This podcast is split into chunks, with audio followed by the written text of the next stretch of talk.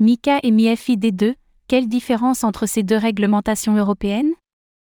Si vous êtes familier avec l'univers des crypto-monnaies, vous avez sûrement entendu parler de la réglementation MICA, ce règlement dont l'ambition est de réguler le secteur des crypto-monnaies à l'échelle européenne.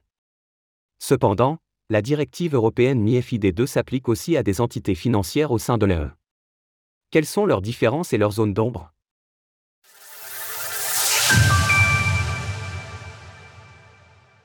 La distinction entre ces deux législations européennes.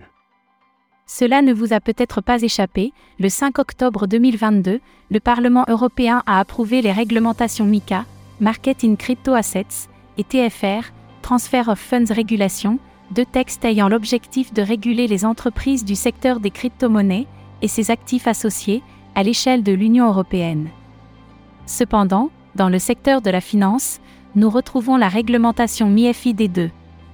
Cette dernière fixe depuis 2014 les nouvelles règles que doivent suivre les sociétés proposant des services professionnels liés aux investissements tels que les banques, les gestionnaires de patrimoine ou encore les fonds de placement. Alors que MIFID 2 est adapté au marché financier, le marché des crypto-monnaies a longtemps été au cœur d'imprécisions juridiques.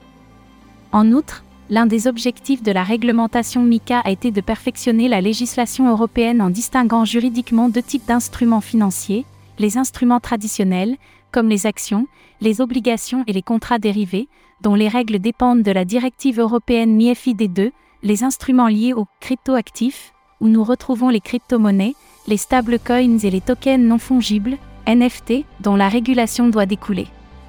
Des règlements MICA et TFR. Malgré tout, des points d'ombre restent à éclaircir.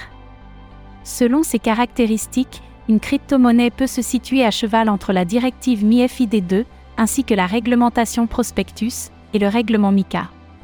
D'après un communiqué des autorités belges publié par l'Autorité des services et marchés financiers, ASMF, la requalification d'une crypto-monnaie vers la directive MIFID 2 peut avoir lieu si l'actif représente un droit à une participation aux bénéfices ou aux pertes d'un projet, offre potentiellement un droit de vote, permet la prestation d'un service ou d'un produit par l'émetteur de l'actif, négocié sur un marché par son émetteur dans l'attente de profit, permet le financement de l'émetteur lorsque son projet n'est pas encore développé, est utilisé pour rémunérer le personnel de l'émetteur, etc. Certaines de ces caractéristiques sont observables sur le marché des crypto-monnaies.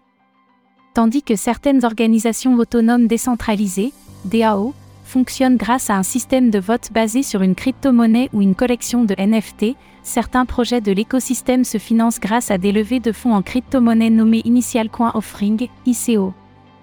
Pour répondre à ce flou juridique, des textes juridiques supplémentaires sont envisagés pour améliorer la qualification des divers outils financiers liés au Web 3. Un de leurs objectifs sera de distinguer les actifs traditionnels, émis sur une blockchain, des crypto-monnaies. Par exemple, si une action a été mise sur une blockchain, cela ne doit pas lui enlever son caractère intrinsèque, la législation MIFID 2 lui sera appliquée. Quels seront les impacts de MICA et TFR sur l'écosystème des crypto-monnaies? Pour rappel, le règlement MICA s'imposera à tous les pays membres de l'Union européenne dès 2024. Son principal apport est la création du statut de CASP, Crypto Asset Service Provider, un équivalent du dispositif de prestataire de services sur actifs numériques, Déjà existant en France.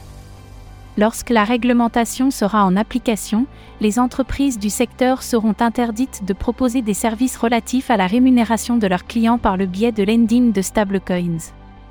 En parallèle, selon leurs caractéristiques, certaines collections de NFT pourraient être requalifiées en tant qu'actifs financiers.